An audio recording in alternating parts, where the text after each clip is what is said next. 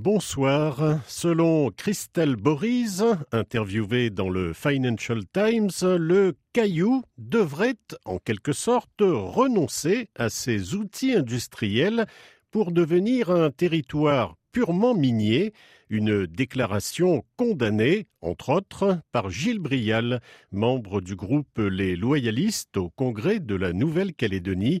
Il est bien sûr au micro de la première assez choquant, choquant pour deux raisons bah, par rapport au moment euh, actuel, c'est-à-dire que l'État, les élus calédoniens s'efforcent de, sauver euh, la SLN.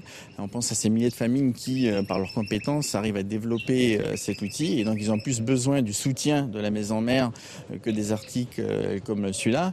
Et puis choquant parce que Eramet a gagné beaucoup d'argent grâce à la SLN, a pu se construire comme il est aujourd'hui et, on ne peut pas tourner le dos au passé.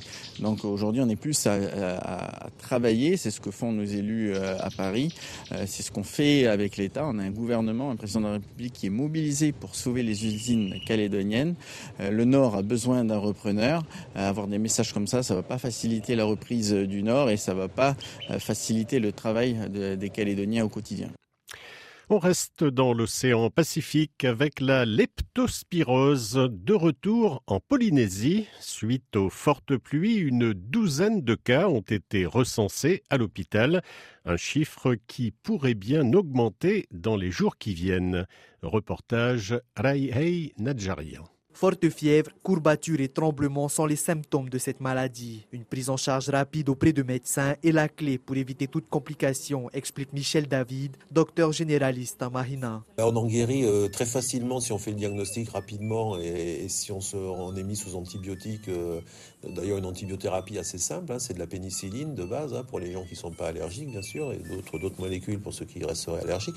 Mais le, traitement est assez simple et la leptospirose pris rapidement et sans complications une maladie euh, relativement bénigne, j'allais dire, mais qui par contre a un, fort potentiel euh, grave si, euh, si on ne la traite pas rapidement. Deux semaines, c'est la durée maximum avant que les premiers symptômes de la leptospirose apparaissent. Les eaux salées et la boue sont les principales zones à risque pour contracter la maladie. Aujourd'hui, il y a une recrudescence de cas dus aux fortes pluies qui ont touché le Fénois, explique Henri-Pierre Mallet, responsable de l'Observatoire de la santé de la race. On a eu une, petite explosion de cas de leptospirose depuis la fin de la semaine dernière, on nous a signalé, avec des hospitalisations euh, en clinique, à l'hôpital, et on a des résultats de laboratoire qui arrivent au fur et à mesure. Donc actuellement, on aurait une douzaine de cas confirmés. La majorité de ces cas sont en lien avec la zone de Mahina qui a été signalée. Les cas ne sont pas inquiétants pour l'instant, mais euh, la majorité donc est, hospitalisée. L'année dernière, deux personnes sont décédées de la leptospirose. Direction la Martinique pour terminer. Sauver la mangrove du Lamentin, c'est le combat de l'Office français de la biodiversité, porteur d'un projet d'entretien et surtout de réhabilitation d'un site menacé, notamment par les espèces exotiques envahissantes. Reportage Pierre-Yves Honoré. Sur la parcelle expérimentale de la lézarde, Yann et herbe haute pullulent. Ces espèces envahissantes prennent la place des palétuviers.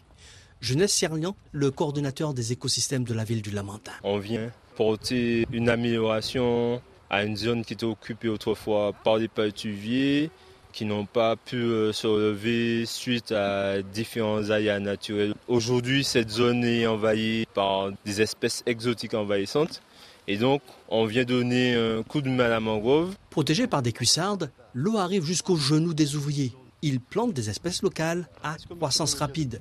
L'afflux d'eau douce issue des toitures des entreprises à la lisière de la mangrove a complètement modifié la salinité de l'eau. Du coup, les palétuviers sont menacés. Les enseignements tirés de ce site pilote vont permettre de sauver une dizaine d'hectares de mangroves. L'ensemble du site, c'est un site expérimental, justement, où on cherche à comprendre comment accompagner la mangrove dans cet esprit de reconquête de la zone, puisque la montée, on, a différentes poches dégradées. Elles représentent 17 hectares, ce n'est pas rien.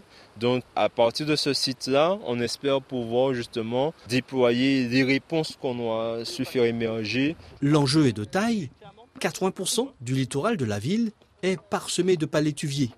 Le Lamentin dispose de la plus grande mangrove de l'île. Fin de cette euh, édition. Bonne soirée.